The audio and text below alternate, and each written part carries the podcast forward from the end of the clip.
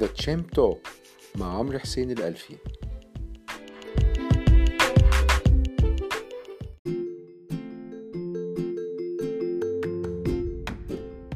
بسم الله الرحمن الرحيم. أهلا بيكم في حلقة جديدة من البرنامج الأسبوعي Champ Talk اول بودكاست بالعربي عن الاستثمار معاكم عمرو حسين الألفي شريك مؤسس لموقع MarketChamp dot com ودي الحلقة رقم 22 الحلقة بعنوان إزاي ممكن تقيم شركتك؟ أنا لو عندي شركة بتاعتي وعايز أقيمها ممكن أقيمها إزاي؟ بداية طبعا ممكن حد يقول والله أنا مش خبير في التقييم ولكن كل اللي هعمله إن أنا هجيب مستشار مالي يقيم لي الشركة بتاعتي ويقول لي والله قيمة الشركة بتاعتك تساوي كذا. أو أروح للبنك بتاعي اللي بستثمر معاه أو بحط فلوسي فيه أو مستلف منه أو مقترض منه وأقول له والله أنا عايز أقيم شركتي أو هو ممكن بالفعل يكون قيم شركتي وبناء عليه اداني قرض. أو أروح لشركة عايزة تشتري الشركة بتاعتي وتقول, لي هي السعر اللي شايفاه في شركتي يساوي كام. طبعا كل الكلام دوت يعني ممكن يحصل فعلا ولكن أنا كصاحب شركة محتاج أعرف التقييم بيبقى معمول إزاي علشان أقدر فعلا أتفاوض في عملية البيع أو عملية حتى لو أنا هشتري شركة أخرى إن أنا برضو أعرف أتفاوض من وجهة نظر المشتري. كان جالنا استفسار من صديق البرنامج باسم المكاوي وكان بيسأل عن التقييم وأدوات التقييم المختلفة أو نقول تقنيات التقييم المختلفة أو ال valuation techniques المختلفة. طبعا إحنا عندنا يعني أساليب للتقييم كتيرة بالنسبة للشركات يعني بس بنقول الأساليب دي كلها ممكن تندرج تحت عناوين رئيسية هنتكلم عليها ببساطة دلوقتي أو بطريقة يعني سريعة. وبعد كده إن شاء الله في الحلقات القادمة ممكن نخش في تفاصيل أكتر لكل طريقة تقييم. بداية إحنا بشير للحلقات السبع اللي إحنا كنا عملناها الحلقة رقم 8 والحلقة رقم 9 كنا اتكلمنا فيهم عن القيمة العادلة وإزاي القيمة العادلة دي ممكن يتم تحديدها وإزاي والأهم إنها ممكن تتحقق. عادة أحد أهم طرق تحقيق القيمة العادلة بيكون مش عن طريق التداول في البورصة لأن التداول في البورصة ليه أسباب أخرى ممكن تأثر في القيمة أو السعر السوقي للشركة وهو العرض والطلب. ولكن عادة القيمة العادلة بتتحقق أو بتكون قريبة منها لما يكون في عملية استحواذ واندماج أو عملية طرح في البورصة. ده بيبقى ساعتها بنلاقي إن السعر بيتقارب مع القيمة العادلة للشركات. طب بالنسبة لشركتي لو أنا هقيم شركتي هعمل إيه؟ بداية تقييم الشركات أنا مش لازم أكون متخصص برضو في القصة ديت ولكن لازم أكون قاري. لازم أكون عارف أنا لما يجي مستشار مالي بتاعي يقيم لي الشركة بتاعتي بيقيمها بناء على إيه؟ طبعا بداية يعني المستشار المالي هو مش هيكون أدرى بشركتي زي ما أنا هكون يعني فاهم فيها أكتر لأن أنا ده البيزنس بتاعي. أنا اللي بروح كل يوم الشركة بتاعتي وأنا اللي بدورها وأنا اللي ببيع الخدمات بتاعتها أو المنتجات بتاعتها وأنا اللي عارف أصلها وفصلها. أنا عارف كل التفاصيل عنها. أنا عارف الحياة الحياة اليومية بتاعت الشركة. فالمستشار المالي لما يجي يقيمها أو أي حد third party أو طرف ثالث يعني جاي يقيم الشركة غير غيري أنا أو غير شريكي أو أي حد عايز يشتري الشركة بتاعتي. حد ملوش علاقة بالشركة خالص بيجي يقيم الشركة بتاعتي بيقيمها بكذا طريقة وممكن يبقى ليه وجهات نظر مختلفة تختلف عن وجهة نظري أنا كصاحب الشركة. بداية أنا لو عندي الشركة بتاعتي أنا أكيد مش شغال بس يوم بيوم كده وخلاص. أكيد أنا عندي خطة وخطة استراتيجية. دي الخطة الكبرى بتاعتي اللي أنا عايز أكبر بيها الشركة على السنوات على مدى السنوات القادمة. وعندي برضو خطة نقول خطة تكتيكية إن أنا بستخدمها إن أنا بحاول أحسن من أداء الشركة بتاعتي خلال العام أو خلال كل عام. ومن هذه الخطة. برضو ممكن بطلع خطة تسويقية وخطة بيعية. للشركة بتاعتي ممكن تبقى لدرجة ان هي تبقى شهرية أو حتى أسبوعية. طبعا أنا عارف كل التفاصيل ديت وبناء عليه باخد خطوات أو قرارات ممكن تأثر في إيرادات الشركة ممكن تأثر في تكلفة المنتج أو تكلفة الخدمة وممكن تأثر في الحصه السوقية بتاعتي في القطاع اللي أنا فيه. فبالتالي أنا اللي باخد القرارات ديت وأنا اللي عندي زمام الأمور في معظم الأحيان. لكن في بعض الصناعات الأخرى لو الشركة بتاعتي فيها ممكن يبقى في بعض العوامل أنا مش تحت إيدي أنا كإدارة أو كصاحب شركة وممكن نبقى عرضة للتغيرات اللي ممكن تحصل في القطاع اللي أنا بعمل فيه. فبالتالي المستشار المالي اللي بيجي يقيم الشركة بتاعتي لما يجي يبص عليها هو طبعا بيبقى عنده نظرته وجهة نظر وجهة نظر مختلفة ممكن أو متطابقة مع وجهة نظري في القطاع بتاعي. ممكن يكون المستشار المالي ما عندوش خلفية أو خبرة في هذا القطاع فبيرجع لخبراتنا أو خبرتي في هذا القطاع وخبرتي في الشركة. ويبقى فيه شوية أسئلة بجاوبها بحيث إن أنا أديله صورة كاملة عن الشركة وأدائها والعوامل اللي بتأثر في أدائها.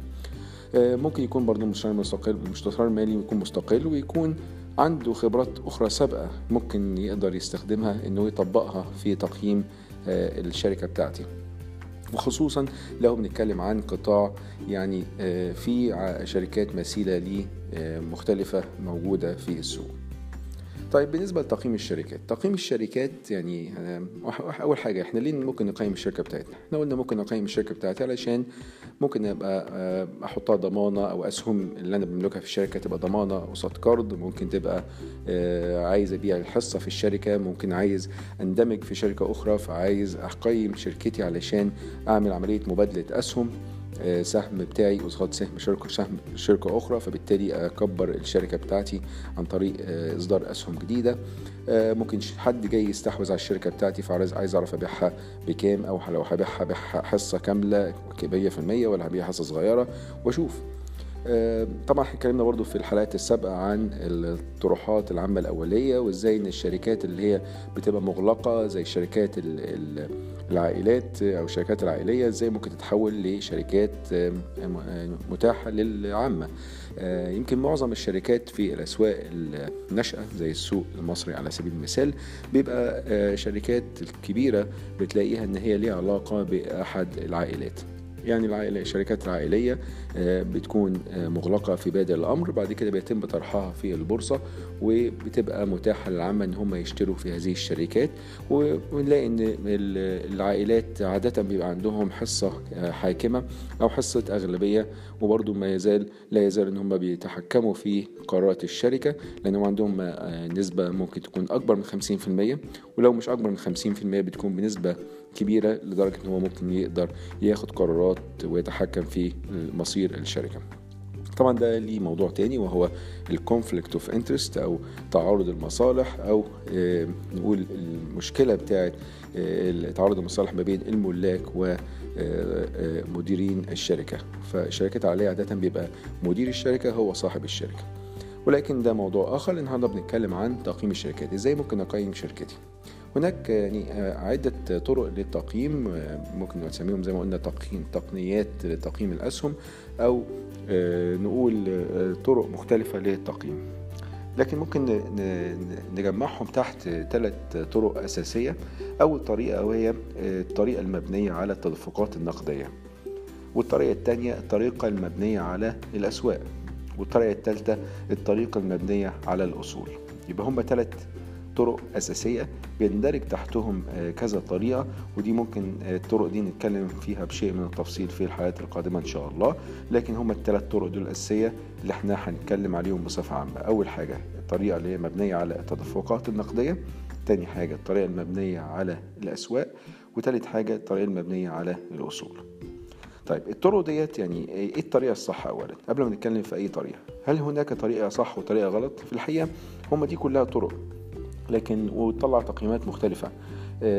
زي ما مثلا ما عايز تبيع عربيتك العربية بتاعتك وتقول والله أنا عايز أشوف سعرها عامل إزاي. فأروح أشوف الأجانس ويجي الأجانس يقول لي والله أنا شيكت على العربية بتاعتك وأنا شايف إن هي تساوي كذا. أروح لاجانس تاني هيديني سعر مختلف. أروح لاجانس تالت يديني سعر مختلف.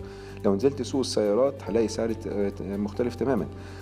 فهي في الآخر طرق التقييم المختلفة دي عشان نشوف وجهات نظر مختلفة لقيمة الشركة وبالتالي نشوف والله إحنا أنا ببيع الشركة أو حد بيشتري الشركة أو أنا عايز أشتري شركة أخرى إن أنا في الآخر بحاول أحدد والله إيه الطريقة الأنسب بناء على عوامل مختلفة على حسب طبعا حالة كل شركة وضعها إذا كانت شركة بيتم طرحها في البورصة أو يتم الاستحواذ عليها أو شركة بتندمج أو مجرد بس التقييم في سوق ثانوي أو سوق أولي على حسب وضع الشركة فبيختلف من شركة لأخرى ولكن نيجي ناخد الخطوات أو الطرق المختلفة أول طريقة ممكن نتكلم عليها هي طريقة التدفقات النقدية. يمكن السمة العامة أو الأساس اللي بنبني عليه طريقة التقييم بطريقة التدفقات النقدية وهو أن قيمة الأصل هو القيمة الحالية للتدفقات النقدية المستقبلية لهذا الأصل. تاني نتكلم إن قيمة الأصل هي القيمة الحالية للتدفقات النقدية المستقبلية لهذا الأصل. يعني إن إحنا عندنا مثلا نفترض عندنا عربية عايزين نقيمها. إحنا سهل جدا ننزل سوق السيارات ونشوف سعرها كام والناس هيعرضوا عرض بيع وشراء عليها. يعني ده سعر السوق زي البورصة بالظبط. طب أنا لو أنا مش هنزل سوق السيارات وأقيم العربية أنا هعمل إيه؟ أنا ممكن أحسب والله العربية اللي معايا ديت أنا أشوف ممكن تشتغل كتاكسي أو كأوبر أو كريم وأشوف والله التدفقات النقدية اللي هتيجي من هذه السيارة للفترة القادمة لغاية مثلا ما العربية تبقى خلاص ما أقدرش استخدمها انها تعمل لي شغل وتجيب لي تدفقات نقدية ممكن يقول خلال العشر سنين جايين فهقيم أو هعمل توقعات للتدفقات النقدية للعربية ديت وفي الآخر أنا هحاول أشوف القيمة الحالية لهذه التدفقات النقدية النهارده. بعد ما آخد في اعتباري طبعا كل المصاريف والتكاليف اللي هتكبدها خلال العشر سنين دولت من حيث مثلا بنزين صيانة العربية فلوس بتدفع للسواق. فبالتالي كل الكلام ده باخده في اعتباري علشان في الآخر اوصل للتدفقات النقدية أو صافي التدفقات النقدية السنوية وبعد كده اعمل لها تقييم للنهاردة باستخدام طبعا معدل خصم علشان أشوف القيمة الحالية ل التدفقات النقدية المستقبلية النهارده. فبالتالي أجمع كل التدفقات النقدية ديت الحالية أقول والله هي دي قيمة العربية بالنسبة لهذه الطريقة. فيها دي ببساطة طريقة آه يعني طريقة التقييم بناء على التدفقات النقدية. هناك طبعا طرق مختلفة بتندرج تحت الطريقة الأولى وهي طريقة التقييم بالتدفقات النقدية. لأن كلمة التدفقات النقدية دي بتختلف. وفيها مسميات أو ممكن تندرج تحتيها مسميات أخرى. على سبيل المثال أول حاجة التدفق النقدي. التدفق النقدي يعني في الآخر هو كاش فلو أو إن هو يعني فلوس جاية أو فلوس رايحة دي في الآخر هي تدفقات. يعني إحنا بنتكلم فلوس داخلة وفلوس خارجة. طيب أول حاجة ممكن نقولها لو أنا مستثمر أو أنا صاحب الشركة لو أنا عايز أقيم الشركة بتاعتي إيه هو التدفق النقدي اللي بيجي منها كل سنة؟ هل هو الإيرادات ولا هو يعني صافي الربح ولا إيه بالظبط؟ لو أنا نفكر فيها أنا لو أنا مساهم في هذه الشركة أو صاحب هذه الشركة الشركة ما بتعمل إيرادات مفيش حاجة دخلت في جيبي هي still جوه الشركة. الشركة ما بتعمل أرباح مفيش حاجة دخلت في جيبي ده كله في حساب الشركة. طب أنا كمستثمر إيه اللي بيخش في جيبي؟ أول حاجة بتخش في جيبي هي طبعا توزيعات الأرباح. فده ممكن أول نوع تدفقات نقدية ممكن نتكلم عليه وهو التدفقات النقدية اللي هي توزيعات الأرباح اللي هي cash dividends التدفقات النقدية الأولانية هي صافي الأرباح أو توزيع الأرباح من كل سنة. فبالتالي دوت ممكن أستخدمها إن أنا أقيم بيها الشركة بتاعتي. طبعا هو بال English اسمه dividend discount model ده نموذج خصم التوزيعات. طبعا أهم حاجة في التقييم لما أنا أقيم أي تدفق نقدي بعمل عملية خصم لهذا التدفق النقدي عشان أشوف القيمة الحالية بتاعته. زي مثلا ما أقول لو أنا النهارده هستثمر 100 جنيه وأحطها في البنك ب 10% ال 100 جنيه كمان سنة هتبقى 110 طيب لو أنا قلت أنا هبقى عندي 110 جنيه كمان سنة ال 110 جنيه كمان سنة آه عشان تبقى عندي كمان سنة المفروض أحط كام النهاردة؟ بفايدة عشرة في المية المفروض أحط المية جنيه فلو حطيت المية جنيه في البنك بتاعي في المية هتبقى مية وعشرة جنيه. فبالتالي المية وعشرة جنيه دي ممكن نقول هي التدفق النقدي المستقبلي اللي أنا متوقعه وعايز أشوف قيمته الحالية النهاردة تبقى عاملة إزاي بناء على معدل الخصم اللي آآ شايفه وهو مثلا على سبيل المثال 10% فبالتالي لو أنا متوقع 110 جنيه كمان سنة ال 110 جنيه كمان سنة ده بالنسبة لي أنا بما إن أنا عندي معدل خصم 10% والمعدل الخصم ده ممكن يبقى هو العائد اللي أنا عايزه من الاستثمار بصفة عامة يبقى أنا كده قيمة ال 110 جنيه كمان سنة بالنسبة لي هي 100 جنيه النهارده. فبالتالي أنا عشان أقيم شركتي أول حاجة بعملها إن أنا طبعا بتوقع المستقبل هيحصل فيه إيه والأرباح عاملة إزاي. طبعا بعد ما أتوقع الإيرادات والتكاليف وكل الكلام دوت وادفع الضرائب اللي عليا. آه، بشوف والله الأرباح بتاعت الشركة تبقى واصلة لكام. بعد كده بشوف نسبة التوزيع. هل هوزع كل الأرباح ولا هوزع جزء من الأرباح ولا مش هوزع خالص في أول كام سنة؟ وهخلي الأرباح تبقى مرحلة عشان أعيد استخدامها وأعيد ضخها في البيزنس بتاعي عشان يكبر وكده. ولكن آه، آه، بيعتمد طبعا النموذج التقييم دوت على حجم توزيعات الأرباح كنسبة من صافي الأرباح. هل هتوزع 100% 50% ولا 30% ولا مش هتوزع خالص. طبعا لو مش هوزع خالص في المستقبل القريب بالتالي النموذج دوت مش هعرف أستخدمه. يبقى أول حاجة إن عشان أستخدم النموذج خصم توزيعات الأرباح لازم يكون في توزيع أرباح مش وإلا مش هخصم حاجة يبقى أنا كده ما عنديش قيمة ليها الشركة باستخدام هذا النموذج. مش معنى برضو إن أنا مش هوزع أرباح إن مفيش قيمة في الشركة. هي بس إن النموذج ده مش هينفع أستخدمه إلا لما يكون في توزيعات أرباح. طب أنهي نوع من توزيعات الأرباح؟ هل توزيعات أرباح ل 20% أو 30% دي كافية ولا لازم يكون رقم أعلى من كده كنسبة من صافي الأرباح يتم توزيعها للمساهمين؟